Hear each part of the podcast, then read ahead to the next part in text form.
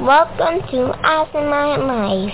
Love you and I cause I love you so much.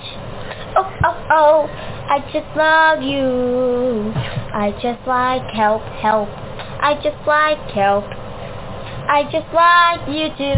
I just like you. I, I, I, I just love you.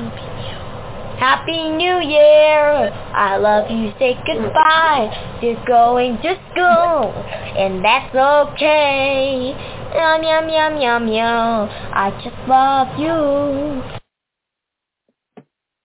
Welcome to Mind Matters. I'm one of your hosts, Mary, this is where we break down and we talk about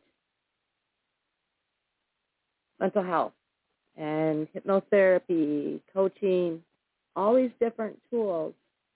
And those tools we can use to help you lead, finding the right ways to help you, finding the right people to connect with. Because in this day and age, everybody calls themselves an expert. Everybody and trying to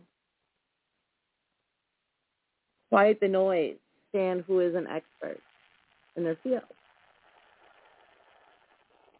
And checking with them is crucial. And my guest, or my host, co-host is on. Andre, how are you? Good afternoon. Things are good. Oh, there it goes. Can you hear me okay? Yep. All right, wonderful. Good hearing your voice again. Good show earlier.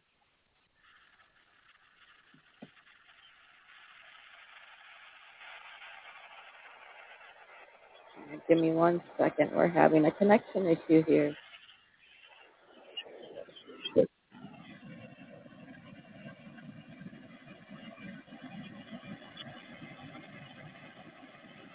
And go, Andre. Talk.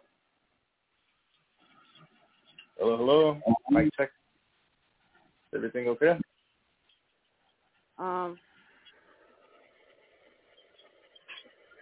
for some reason, our guest it says she's supposed to be here, but says she's connected and waiting, but I don't have her connected anywhere.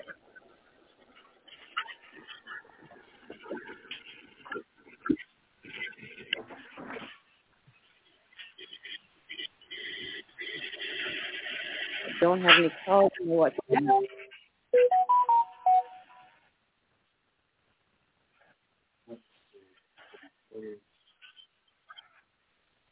way to connect.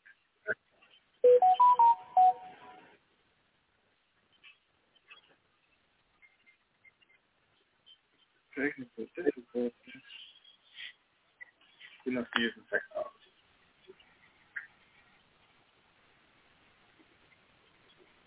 I did learn something the other day. United States cannot call Zimbabwe. Uh, There's a, an embargo on it.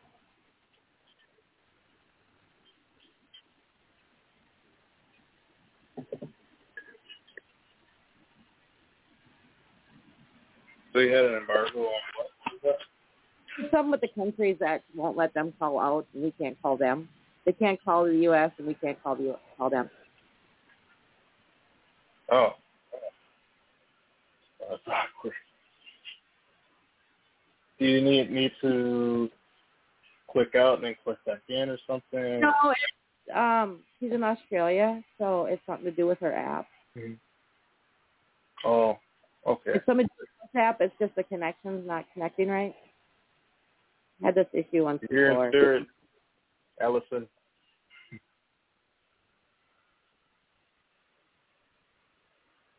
You always get issues. That's okay, because that's how life works.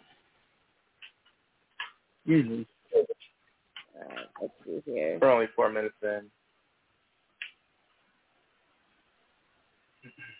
We are a real life show, and life happens. Technology doesn't always work.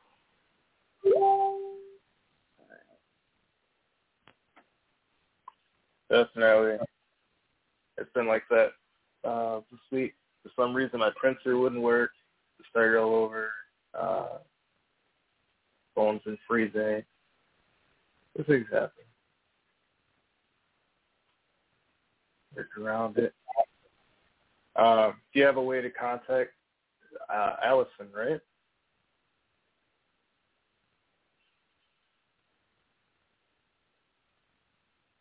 Mary. Hello?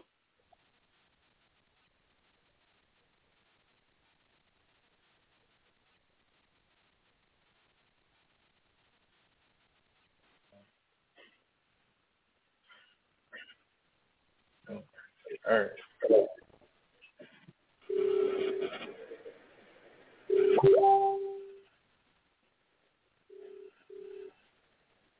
Sounds like something's happening. Hello. Hello, hang on, I'll put you through. Let's. Oh, where's that coming through now? I, All right. Can- We got working. can you hear me? Hey. Can you hear us? Yes. Yes, I can. Hey, this is my second international guest, so we're doing good. Welcome. We're doing fine. Tech is our friend. It's all good. It's all a learning process, right? That is, and hey, you know, I've come a long way in short couple years. So I get the privilege to introduce my mentor, who has helped guide me into the world that I live in now and help me understand things I didn't quite understand and encourage things when what I was doing wasn't the status norm. Allison Burnett, who is also a mind specialist because, you know, you do hypnotherapy, you teach hypnotherapy, you teach NLP, and you teach the mind. Yeah, exactly. It's about um, you know taking what's not traditional, I guess, or and fusing it with some of the traditional stuff. It's opening up the mind to possibilities because you know we're we're on such a quest to um, see everyone as individuals, and yet we want to put everyone in boxes when it comes to understanding the mind and working with issues and and struggles that we have. So we have to embrace the idea that even in communication, in mindset, in healing, there's not a one size fits all. Not everyone fits into the same boxes. We have, you know, we've got lots to pick from. So let's let's invite it all in and see what fits you individually, and that's that's what I do. Right. I love that. What I love too is that you're so open. You know, when I started working with you after I worked with Marissa Pierce and couldn't quite understand all the different techniques and all the different things, and I, you know, I was open. You know, this is what I want to do. Is this a possibility? And a lot of people said no, because working with Mm. autism kids, you cannot do traditional ways, and I knew that from just waking up to my kids every day. And Mm. you're the first one that said, you know what, that'll work. Let's figure it out. Let's figure out this loophole. Because there's always a loophole. Yeah. Exactly. There is. And I loved, I absolutely loved, um, you know, when we first got together um, and you were a, a student in one of my courses, and uh, the questions you had, I was so excited by them because I'm like, yes, this woman is prepared to say, what if? And that's what excites me because it's in the what ifs that, yes, mainstream will you know, call you a bit crazy, call you a bit uh, out of left field. It's in the left field where we make the greatest advances because we're prepared to, to look different. We're prepared to, you know, risk looking stupid or looking, you know, crazy. The risk is worth it with the reward that you get from discovering a person's individual uh, processing style, which is, you know, you intuitively, because of your own uh, journey in motherhood, you intuitively knew, hang on, my kids, not only are they, do they have differences, they're different from each other as well. So let's embrace the differences instead of attempting to make everyone the same. Let's embrace the differences and apply whatever works. And one of the things that I really love, um, I guess, spreading is that if you get the result you want, does it really matter how you got there? Obviously, as long as you're not hurting anyone, you know, you're, you're, you're doing good, does it really matter what process you're using if you're getting the best outcome for the person who, who is requiring the help, you know? Exactly. And, you know, that, yes. we talk about a lot, that a lot in, on the shows because that applies to everything from cleaning your house to your kids doing chores to life. I don't care yeah. how you get from A to B. I just want you to get to B. I think exactly. Mesmer used to say, Mesmer used to say, uh, would you rather be healed without knowing how, or would you rather? Uh-oh. Hypnosis for anyone listening and, and think, well, you've probably covered all, all this already, Mary, but um, hypnotherapy is using the unconscious mind to achieve a positive outcome. Yeah. Right. And going in with all that are other other things that I use and teach, like timeline therapy and things. And a lot of the time when we go into the unconscious mind, because it it communicates using symbols. Everything is symbols. A letter, a number, a picture. It's all a symbol. And for that reason, you know, our our messages, our dreams, they can be all quite uh, fantastical or garbled or not make much much sense initially. And so we'll be doing some work and someone might get a picture of, you know, um, seeing themselves as a an ancient Egyptian goddess or something, you know, and they're getting a lesson through that. And then they'll say to me, oh, that just doesn't make sense. That's ridiculous. You know, I, I was never in Egypt. Oh, I don't believe in past lives or whatever they say to logically explain what just happened. And that's when I turn around to them and say, look, does it matter how your unconscious mind is communicating with you? As long as you get the outcome you want and you are feeling better about something or coping better with something or have overcome something, does it matter that you went off to a far distant dream of being of living in Egypt to get it achieved? And they say no. Actually, it doesn't matter in the big scheme of things. So again, it's about, like you said, when you came into this journey with me, your mind was open and you were just prepared to say, yep, what do you got, Alex? Let's, let's go. And that's what it takes. It takes courage to do that. So I applaud you, Mary. Thank you. I'm still working on new things. It's, it's a journey. You know, and getting... Oh, it's, it's, go ahead. Yeah, carry on. I was going to say just learning the mind is just the coolest thing in the world. And everyone looks at me like, you know, and it's it's starting to backfire in my world. It really is. Just for the fact that when I listen to things, mm. it's my stuff that's connected to my kids' stuff so I can monitor what they're doing, and they figured this out. So they go into my mm. stuff mm. to figure to see what I'm doing. And so a lot of mm. my new articles that come out or you know, different things that are coming out, things that you post on social media that I'll save. They're looking at it until they're they're using it to screw with me more dad than me. But it's hilarious. It's like my son now thinks it's great. He can size you up in a minute and figure out what he can do to irritate you to the point that you're almost to that edge of just wanting to just yell at him, but yeah, to throw you to that edge yet.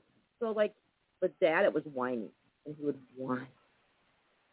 Mom can tune it out, and so dad yeah, tried to do the whole traditional reverse psychology You're a little, you're a big boy, not a baby.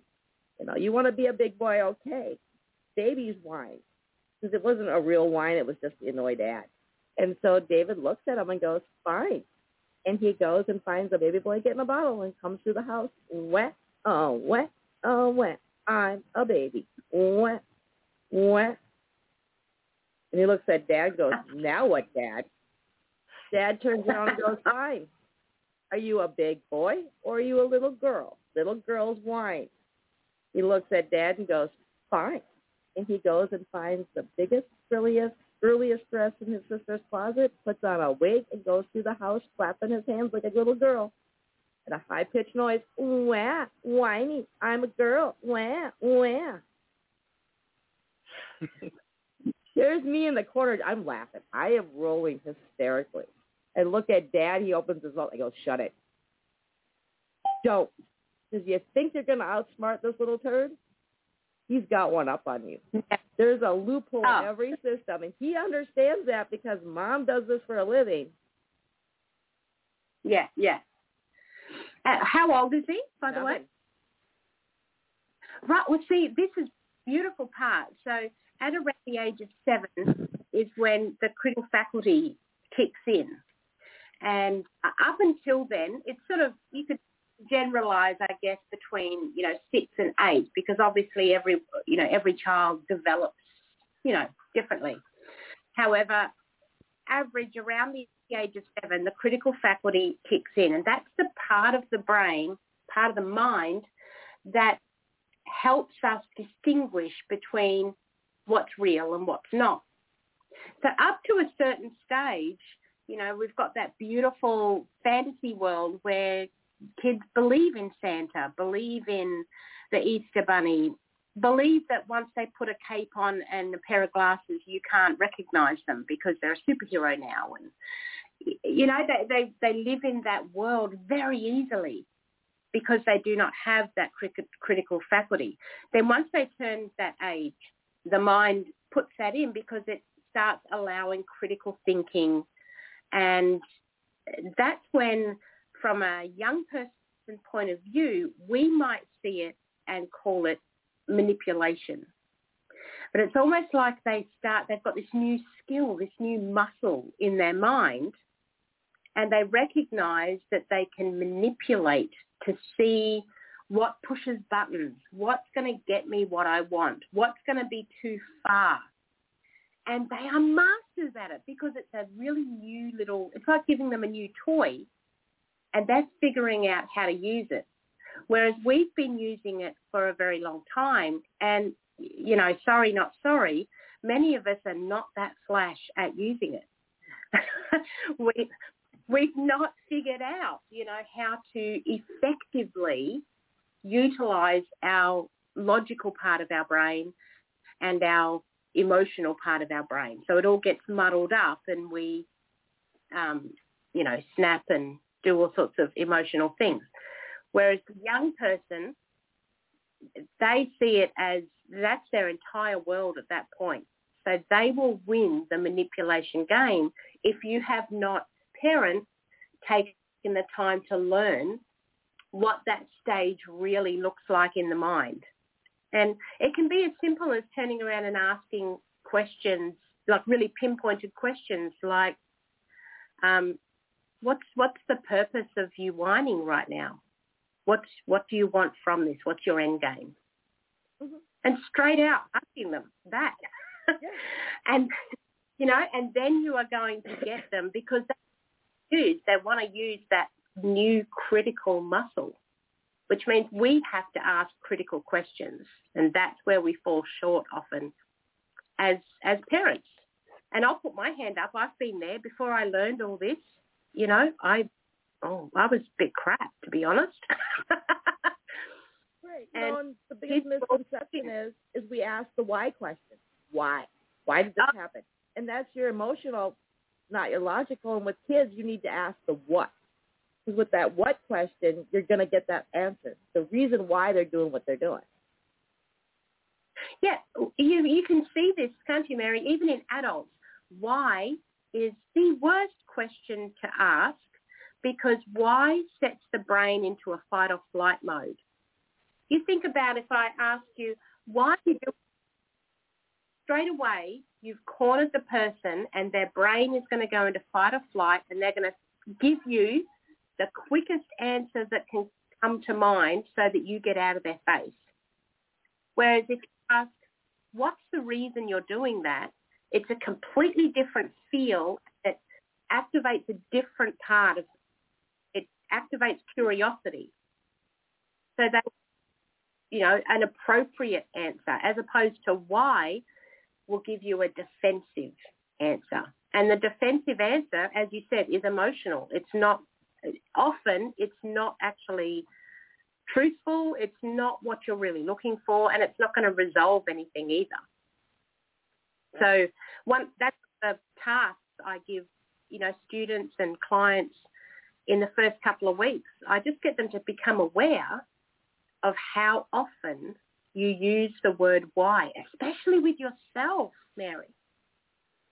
We in our own self-talk, in our own mind, how often do you, you know, you might walk into the room and when you get in there, you've forgotten what you walked in there for and you go, why am I such an idiot? Why did I even walk in here? And the minute you start talking to yourself like that, you're actually putting yourself into an anxious mode of thinking. And you are not going to be in a calm state where you can resolve the problem. Start noticing the way you talk to yourself and how often you use the word why with yourself and switch it around. What's the reason I came in here for? And, you know, test it out. I always say, don't take my word for it. Test the theory and let me know how it works out for you. and that's where I started this whole rabbit hole with the why and the what question. And like you'll hear my son when he has a meltdown. What happened? Mm. What caused it? And he needs to know the reason why. And either sometimes he'll figure it out himself, but he'll say it out, ask it out loud, or he needs you to tell him because he hasn't quite separated himself enough to figure that out. But he, the what question is so crucial. I think with a lot of hypnosis and a lot of other um, therapies, they ask so much why. Yeah. Why it never works. Exactly. The why is why it doesn't work. and you know, if we spend I wonder why people ask on, why on the what we you know the problem, what we can't do, then we also end up in that rabbit hole of getting stuck in a problem. Hypnotherapy really allows you to look caught up in what is the problem that we lose sight and lose sort of that cognitive ability almost to see, well, what is, what's not. Oh, something happened. Hello?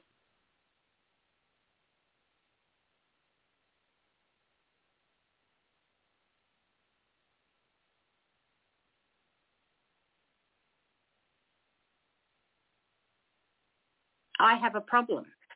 And all of your world is coloured through the lens of I have a problem. And we get so caught up in that that we start to lose sight of what's not the problem. What are you capable of? What can you do? And that's where personal empowerment is. It's finding out what you can do instead of focusing on what you can't. And you think about the way the brain works as well. The minute you tell the mind that you can't have something, it's all that it wants. Just like a child. You put a, you know, a plate of cookies on the bench and say to a child, now don't touch those. You're not allowed to have them. They're going to hover around there like a blowfly. That's all they're going to want. And all their focus is, is wanting that because um, our brain doesn't process negatives. Mm-hmm. So when you say you can't or you shouldn't or you mustn't, then the brain just hears everything after that. You can't have that. All they hear in their brain is, I must have that. Have that, have that, have that. And addiction works same I'm not saying it's a you know magic bullet and that I have all the answers. However, I do believe there is something to be examined in, in the idea that if you just focus on having the problem and saying you can't have whatever the crutch is, until you deal with the deeper issue in the unconscious mind, the mind will simply find another way to fill that hole. Right, there's always a loophole. And it exactly, they'll find another addiction. And I've seen it happen, you know, with people who perhaps, uh, you know, the addiction might have been whether it be smoking or eating or, or or a drug of some sort. They get told they can't have that, they might start going to the gym to look after themselves and you think, wow, that's amazing. Look at them go. Until the point where they're going to the gym two and three times a day, every day, and have no room in their life for anything else because the truth is that gym has the new addiction. Yeah. Oh, I went through that with my husband, and it was video games. If he wasn't drinking or he wasn't smoking, he was living on the computer playing video games. He, it was just this never moderation. Yeah, yeah. And so we have to go deeper. We have to, instead of you can't do that, you have a problem with alcohol. You have a problem with video games. No, I I dispute that. The problem is not the alcohol, the video games, the smoking. That's not the problem. So you have to look outside and say, what is? What can you do? What? Uh, yeah. And that's where you know I talk to a lot of different people who they never they just give you a they do a script and they never sit and find the root cause of the issue. Right. So it's all lip service, isn't it, Mary? It really is. You have to dig deep and ask the right generic type questions to get the answers. By that, by generic, I mean you're asking such a blank question, but it's straightforward. Like, what caused yeah. So that way you're not leading them into the the answer. Exactly. Yes, it's it's important to elicit the root cause rather than install, which is you know sometimes what people can do because we think it's so clear from the outside. We think, oh, I know what's going on here. However, you know, you can tell them to their blue in the face it's not going to make a difference. They have to discover it for themselves. And the only way they can do that is if you help them dig with those really good questions. You know, what's the reason? What's the purpose you do that? What do you get out of it? What does it give you? And you're looking for the, what's the hole that they're trying to fill that was missing all that time. And then once you've got that, a good hypnotherapist makes a bespoke um, hypnoscript for you because it has to have your language in it, the client's language, so that it's speaking directly to their unconscious mind. If you've just got a generic script that you throw out there for everyone, it's not going to have a lasting impact. That kind of generic script, I will say, works really great if you're doing a blanket kind of just a relaxation hypnosis. Great that's that's really good. You know, those sort of things do work.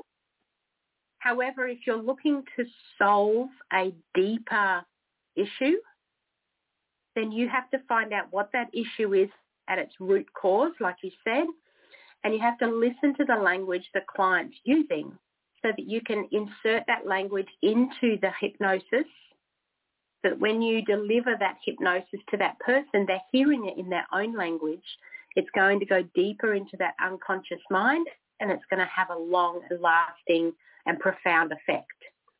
So it's very important that you're not just throwing out generic scripts um, when working with clients on these sorts of issues, for sure.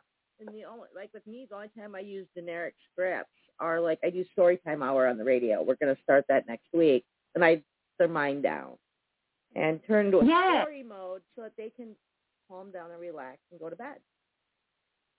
They're perfect. They're great. They're, that sort of generic script is, is beautiful. Um, and I love that. I, I do the same thing with that sort of thing. And I'm glad you brought up story time. So many times when I work with, you know, mums, parents, I, I simply get them to just change their tone a little bit when they're doing story time and have the intention of what's the reason you're doing this story time? And that's going to make all the difference. So generic scripts like that, absolutely brilliant and I love them. Um, the the difference is once you start working one-on-one with someone and it's for a specific purpose, then you can make it so much more powerful by using language that that person knows and uses so that you can get to that deeper level, yeah? And what I do is like I'll have when we're in the, the session doing the hypnosis, we will I have a feature where it records or um, writes what I say. So oh yeah, I do that script and we do the hypnosis deal, and I will recite it for them. But I turn around with them, especially with self-esteem issues and like anxiety and depression issues, which a lot of times are self-esteem or emotional issues. I'll give, hand them a copy of the script and help them record it. So when they're listening to it back when they're having issues, they're going to hear it in their own voice to help with that self-talk. 100%. That's self-hypnosis.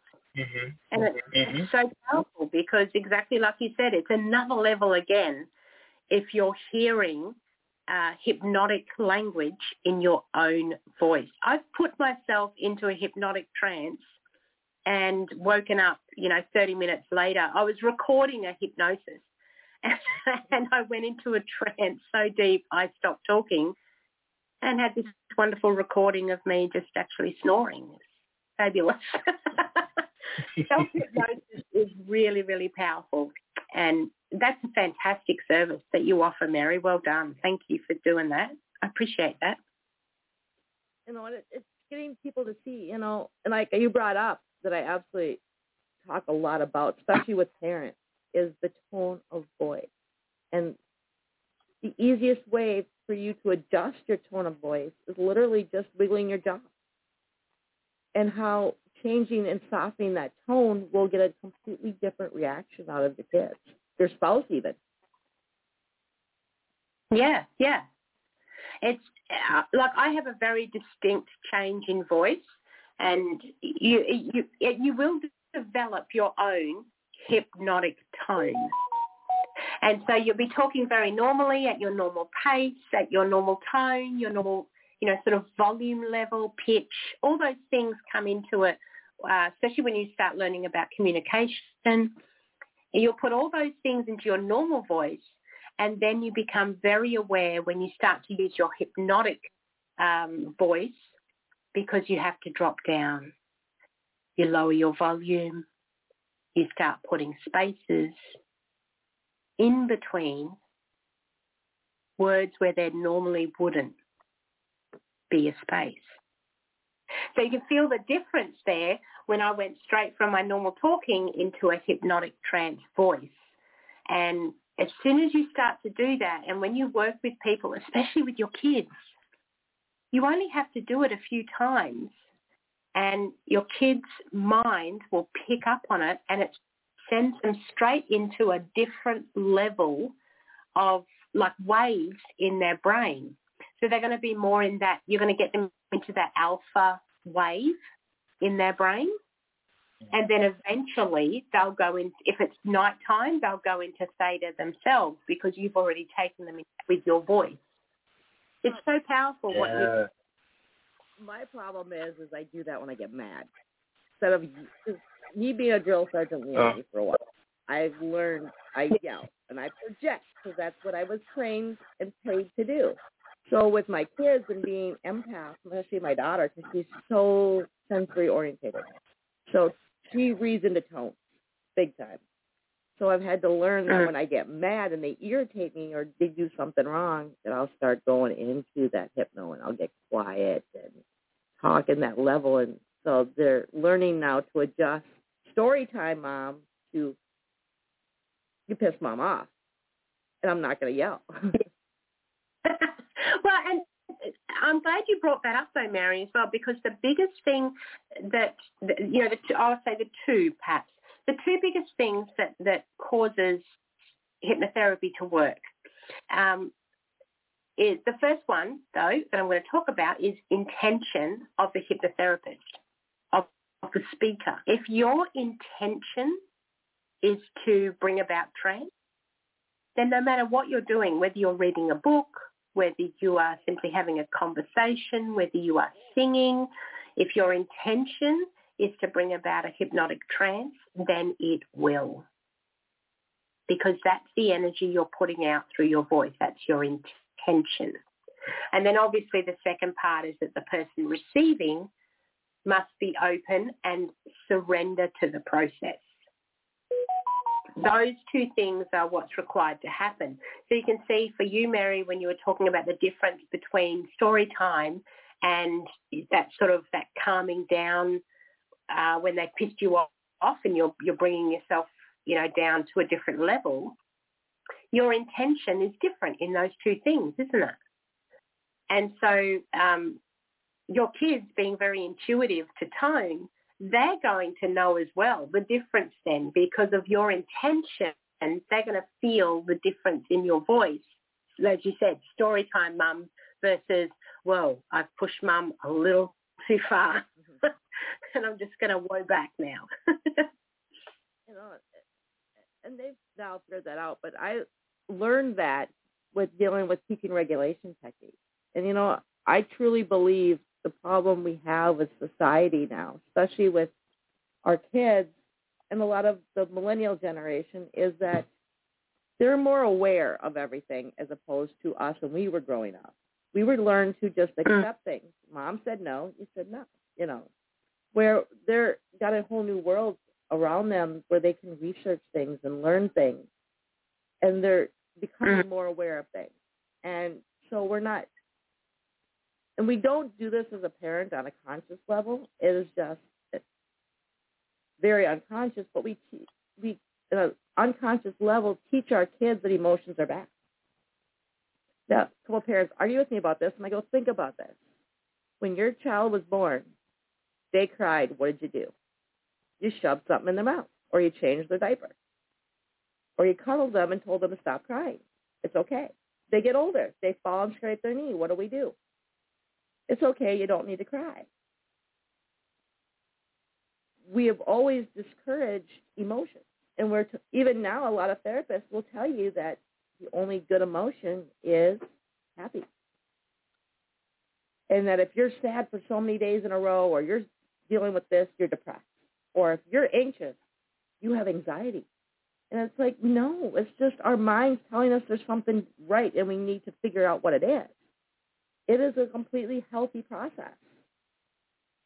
Exactly. Every emotion has, a purpose. Every single emotion has a purpose and that that all flags telling us to, hey, take notice. Something's, you know, uh, something needs adjusting or something's out of whack. And, you know, when something happens that throws us off and, you know, perhaps we feel sad or angry or whatever the case may be, we're allowed to feel those things. it's good to express them. What you do not express, what you suppress, it will come out another way.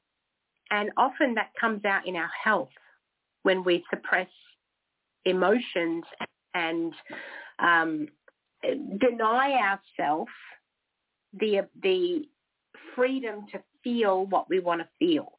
Press it so much that we end up with physical responses to what's going on around us. And so, yeah, I'm a big believer in embracing all the emotions. And it's something that you brought up there that I talk about is anchoring. That's what you were sort of touching on there in regards to kids, is how often we anchor, um, like you said, when, when our kids, you know, are crying, we hold them and often we'll, we'll cuddle them and we might pat their back or something like that and they fall over and they're crying. So we hold them and we might pat their back. Have you ever wondered as an adult why you can be holding it together, you're doing okay, and the minute someone holds you and pats your back, you burst into tears. You can't seem to stop it. It's because you've been anchored to join those things together that once you pat your back, that's the, the release of the emotion and you can feel all that. So Oh, I've been thinking about that. all of these That's great. things are all linked and it's important to see all those links and put them all together and work out how you can use it to move yourself forward so that you are better equipped to respond the way you want to respond rather than react. Started on triggers. Right. And that's where hypnotherapy comes into play is that it helps you figure out what you're oh, I can't hear anyone. Am I here by myself now? Sorry, there you go. Can you hear me now? Yes, I can. Okay. Thank you. Um, Can anyone hear me? That is part of the problem where No. um, hypnotherapy is a good tool is to figure out what those triggers are. Because a lot of times, what we may think is a trigger may not even be the, the actual reason for the trigger. It's it's about empowering yourself so that you're you know I'm this is my personal belief and uh, uh, you know people can take what they want leave what they don't we don't all have to agree however I'm a believer that no other person is responsible for your triggers no one should have to tiptoe around or um, you know give trigger warnings or anything like that if I personally am triggered by something. What a gift. That is for me to work out what's the reason that whatever that was that triggered me, what's the reason that has so much power over me? What's the reason I'm not in control of that, that that person or that thing has so much power over me that I've given them control of my emotions? That's the gift. And when I trigger another person, I say, you're welcome. What an amazing gift for you to have that opportunity to be aware of it and to work on it. Because no other person, nothing external to you has the right to control your emotions and your responses and your thoughts. Nothing external to you should have that much control. And yet so many of us have external controls. And the whole idea of self-empowerment is to take that control back so that you decide how you feel, when you feel it, and how you deal with it, not anyone outside of you. So triggers are a, a big thing for me that I love to talk about and work on. And hypnotherapy is a great tool along with language to learn how to identify the reason for the trigger. The trigger is often quite benign, isn't it? It's really not, often the trigger's not the problem. It's what it invokes in you. What is the symbol that that trigger brings up? And that symbol sets off a chain reaction in your mind and in your body Mm-hmm. into fight or flight and then and into body responses. You know, you might sweat or you might, or your heart races. All these different sort of responses happen as a result of the picture, the symbol that comes to mind when that trigger happens. So if you can change the picture, then that trigger is not going to have the same effect on you anymore. You're in control of how your body and mind respond to that trigger. That's power. That's what I love to help people discover. And all that's Very exciting. Well, that's why I started and created the One Flag, One Life of Broken Resilience is to help service members, current and former, like myself, because my biggest triggers were the smell of smoke and fireworks Mm. from being overseas. Mm. And so, you know, Yeah. that's something we don't talk about in the military. We're taught to ignore them and to have tell people this is what it is, don't walk behind me. You know, things like that and not learning, well, what what happened, what caused it. A lot of times it isn't even what you did overseas that caused that trigger. It's just that extra little element that pushed that trigger over the edge. A lot of times it's something that happened in your childhood that you don't even realize that happened. that you forgot about, and it took that little extra trauma to push that trigger over the edge. And exactly. Or it's you're being told you should have this trigger because you know you were overseas, so you shouldn't be able to handle fireworks, or you shouldn't be able to handle this because it reminds you of gunshots. And that's where our media has played such a role in our mental health. And I believe that's also why we have so many more post-war problems with our soldiers compared to what we used to be because we're being bombarded with you're going to struggle with this. You're going to have this. You're going to have this. And you begin to think there's something wrong with you because you didn't have those issues. Yeah, exactly. And it leads you, doesn't it, to become hypervigilant. Mm-hmm. And when you're when you're walking around in a hypervigilant state, again, you get caught in the problem. You actually start to miss what's not the problem. I'll give you like a really um, an example that's really quite basic, okay? Just an easy example that's not, uh, uh, I hope, a trigger for anyone. So say you um, have a person who goes, a young person goes to a, a birthday party and there's lots of balloons at the birthday party. And so the, the person's having a wonderful time. They're enjoying the party and they're right next to their and they weren't ready for it someone pops a balloon and it makes them jump and oh crap. And so they get a bit of a fright and they don't like that feeling. It doesn't feel good. And they, you know, their breath, they lose their breath a little bit. And for a minute, for a second, you know, maybe they're anxious. They're, they're freaking out. Now, the, the brain will connect those things together, balloon and the way that they felt when it popped. Now, if that's not addressed in a positive way, every time that person goes to a party or anywhere where there's balloons, you'll find that they will not fully enjoy themselves because they are now hyper vigilant, worried that the balloon's going to pop and they're going to feel the way they did that first time.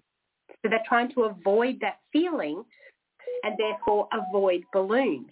And you'll end up with, I've seen adults who will say, I don't want any balloons at any of my parties because I hate when they pop, they scare me.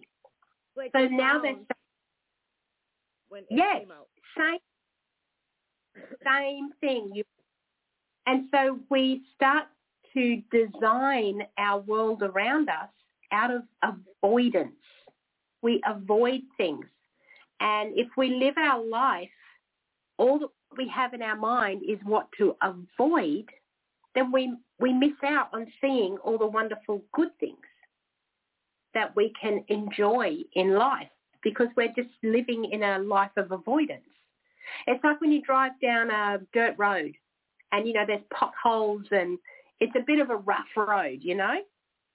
We're sort of, we're taught, not taught actually, it's, it's more of an inbuilt thing that when you drive down that road, you're going to be looking for potholes, aren't you? You're going to be looking for the best way to navigate your vehicle so that it misses any potholes that could cause problems.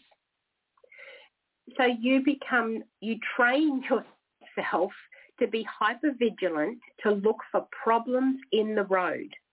All you see, you actually do not see the scenery, you don't notice how long you've been driving and it's been really smooth for. You miss out on all that. You're not aware of any of it because all you're interested in is looking for problems. And that's how we run through life. If we're only focused on problems in our life, we live our day-to-day existence simply looking for problems and that can keep us in a very um, tight, controlled, and um, you know, it makes it hard for us to sleep at times. People who have sleeping problems because they're so wound up, and understandably so. They spend all their day watching out for potential problems. It's a, it's a really difficult way to live. And again, hypnotherapy allows us to get down to the, the core of those problems of that hypervigilance, get to the core of it, teach us to breathe, to relax our muscles, to relax our bodies, and allow the unconscious mind to unravel a bit, you know? Mm-hmm. We saw Relax. a lot of this during COVID. Uh, You know, no matter what station you turn the TV on, it's when we got rid of our TVs.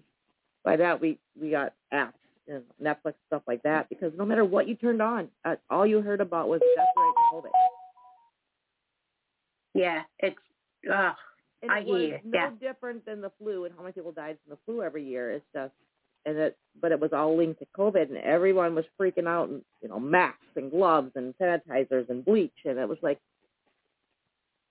the world shut down, and the world, everyone just turned neurotic because they were so worried about dying. It's, it's the, it's the best, um, it's the best way to control a group is to install fear with a consequence. That's, that's the best method of control, fear and consequence. So, you know, media will heap, will, um, heap that upon us, lots and lots of fear and a consequence. And then that's the best way to control the masses with, you know, in your mind. So again, it's about self-empowerment. What are you listening to? What are you paying attention to? And taking control and designing it for yourself. What, what, what, am, what am I going to focus on today? And then go out and do it, you know? That's it. And I love watching kids because they haven't developed that fear yet. Is what I always say. Or it's clogged because what comes in the brain goes out the mouth. But they live by adventure. Yeah. They create they create their world around them and we, we can learn so much from that because we have the benefit of everything that a child sees, we can see as well. The question we have to start asking ourselves is what's the reason I'm choosing not to? Because we have all the benefits that the child has. Um, and on top of that, we have critical thinking and more knowledge and access to more things. So instead of embracing all of it, we we cut off certain parts because we start to become afraid of what people might say or think or do. Or again, those external um, expectations come on so much. Kids, they don't give a rat's. They don't care what other people will think. You know, up to a certain age, you see it, don't you? Mm-hmm. They just don't.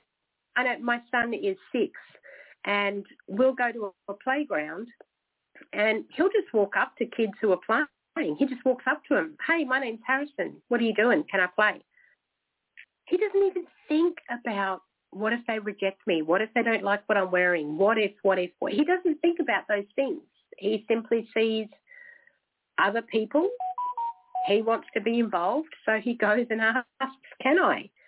And we we have not lost. We choose not to embrace that kind of innocence and courage for fear. Fear has become a major driver in an in our adult life. And so if we want to empower ourselves, if we want to feel like we are in control or if we want to be in control of the trajectory of our life, we have to choose to feel that fear and do it anyway. That's going to be the the, the turnaround in our lives, yeah. And that is so true. It, uh, you know, getting like with my kids being autistic the way they were, they are, is getting the workers. My biggest struggle was getting people to see how important it was to teach them imagination play. Yeah, hundred percent. And It's now it's they live in the imagination Yeah. world. It's great. And people don't understand that. And our kids nowadays, we're giving them electronics at a young age that they're not developing that imagination. And they wonder why their kids cannot solve basic problems. They need mom and dad to fix everything for them. And Yeah. that imagination is what's crucial for that critical thinking to learn how to go pull up a step stool to get to get that plate out of the cupboard or you know yeah the, the imagination is the what if what if i did this what if we try this it's the, the imagination of being able to think about what we can do. Remember, it's about looking at what I can do instead of what we can't. And as adults, we start, and, and we, exactly like you said, unfortunately, we often, without thinking about it, you know, there's not, there's not often um, bad intentions behind it. However, when we tell young people and kids, oh, come on, grow up. Don't, don't be a baby. When we use that kind of language, we are telling them that their, their fun, their imagination is not important, that it's not to be shown, that it's to be hidden, that it's to be suppressed. And yet it's that childlike wonder that allows people to make such big differences in the world. And come if you did not wonder mary if you did not wonder what if you may never have you know started on this journey that you have where you've made such a massive impact and difference in the lives of your children. If you did not embrace that childlike i'm just going to give it a go and see what happens that's childlike wonder mixed with adult bravery and courage. And that's how you make a difference in, in the world, in your world around you. So embrace it in your children. Give them boundaries, 100%. They need boundaries. However, allow them to figure stuff out as well and use their imagination to see what happens. And when they see what happens, they've learned a lesson themselves without you having to. It goes down to this uh, uh, this idea of you can either prepare the path or you can prepare the person. If we prepare the path, what, we're doing is we're constantly trying to make things smooth for our kids.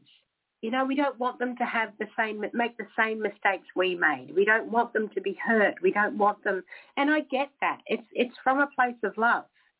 However, when you prepare the path, a smooth path for your child to grow up on, they miss out on the opportunity to learn what they're capable of, to build their resilience, to build their critical thinking, to, to learn how they can fail and come back stronger. We deny them that opportunity when we prepare the path. So instead, if we choose to prepare the person, we are with them the whole way. However, we're letting them make those mistakes. We're giving them all the information for sure. Let's, let's inform them and then let them make a decision. Let them follow it through. And when it comes out the other end, ask them, what did you learn from that? What do you think you'd do different next time? Did that turn out the way you think it would? So then we're, we're teaching them to dig deep into what they're capable of and how they can grow and open up that thinking to their possibilities. So it's a choice every parent has. And it never stops. I've got daughters who are 28 and 24 years of age. And I still tell, you know, in my own mind, I say to myself when they've got a problem, am I going to prepare the path or am I going to prepare the person? And if I, every time, if I choose the person, I know that I'm giving um, the opportunity for my daughters to learn skills that, you know, will serve them the rest of their life. Does that make sense, Mary, what I'm saying? It does. And it teaches them also that, you know, it's okay to make a mistake. You know, we have so many yeah. kids that, you know, they screw up or they don't get their way or things don't go their way and they they scream. Yeah. Measures because they don't know how to deal with it. And you know, Exactly. instead of letting them be kids, we're now teaching them everything when they're real little, from the time they're born. We're forcing them to learn to read, and we're forcing them to learn to write. You know, only education, only this, this, and this. You know, we're not giving them crayons and pieces of paper to just be. Yeah. It's a, See what happens. and that's it. We deem it's a waste of time, or they think it. Most parents think it's a waste of time. Music, art, it's a waste of time because it's not educational. Like, it really is though. Yeah, because that comes down to, well, what sort of education are you thinking? And what's right for you is not necessarily right for that child. Because we've all got different ways that our mind processes information. We will have different, you know, we'll have auditory strengths, we'll have kinesthetic strengths, we'll have visual strengths. So it's about um, embracing all the different ways that we can learn about ourselves and the world around us instead of limit, limiting it to mainstream education, which again, just my beliefs, I believe mainstream education is more like a memory test. Mhm. You sort of get given a lot of information and you're graded on how well you can remember it. It's not really about the skills that you have. That's that's a whole nother subject though, isn't it, Mary? hey, my kids don't go to mainstream school. ah, so you're with me. It's okay. because yeah, my daughter Jessel and we do a variation of a virtual school where they send you the curriculum, you figure out how to teach it however you want to teach it, and then they take do the assignment. Yeah, yeah. So they can learn it, but you know, learn it at their own pace and their own way. and that's that's so important. I really I love that. Um, it's it's going to take a it's going to take a movement to change the way education is delivered. Um, and I'm not suggesting a complete switch around. Again, just like I said at the beginning of our uh, discussion today, it's about understanding that there's a whole buffet of information out there. You know, let's not just take the appetizers and move on. Let's let's utilize everything and allow people to be individual and embrace their individual skills and strengths and yeah, I'm I'm very for self empowerment. and I I am too, and it's starting to a little bit backfire in my world just because. Um, so mom forgot that we're only now eight planets in our solar system. Me growing up, Ah. there were nine. So my son is Yeah. he's beyond the basic solar system. Now he is into nebulas and stuff like that. And he was studying the eagle. This is he's doing this for fun. He learns for fun. And so Yeah. he's learning the Eagle Nebula. Well, mom made the mistake of saying there were nine planets. And he looks at me and he goes, No, you're wrong. There are only eight. From what an Eagle Nebula was. And he goes, I cannot teach you advanced science and sci- advanced social um, space until you learn the basic first. And he hands me my phone and Googles the solar system and eight planets. He says, learn this, then I will teach you this. it's taking you to school, Mum. he is. Oh my gosh. Yeah, I had to laugh. I'm like, yeah. That's beautiful. That's Yeah, what we want, sir. Yeah, that, that's brilliant. All right, um, this has been wonderful, Mary. I actually have to go. It's um, getting ready for school time in Australia here, so I'm off to get my son ready for school. Yes, and we are actually out of time for today. This has been great. It's been wonderful. I mean, I think you and I could sit and talk for hours, to be honest. We could go from one subject to the next quite easily, couldn't we? Oh yes, we do now. Yeah, that's right. Uh, thank you for inviting me, though, um, to chat with you and you know really get into these really exciting subjects with you. I've really enjoyed it, Mary. oh, it's an honor to have you here, and I appreciate it. Yeah. Thank you. Nice meeting you. Come back anytime. You, I'm available during this time. I will. Yeah, forward to coming back and having some more chat time with you, and we'll go down some more rabbit holes, shall we? Yes. One of the things I would like to talk to you about when you have time to come back on the show is your viewpoint on EMDR. Oh, let's do that. Yes.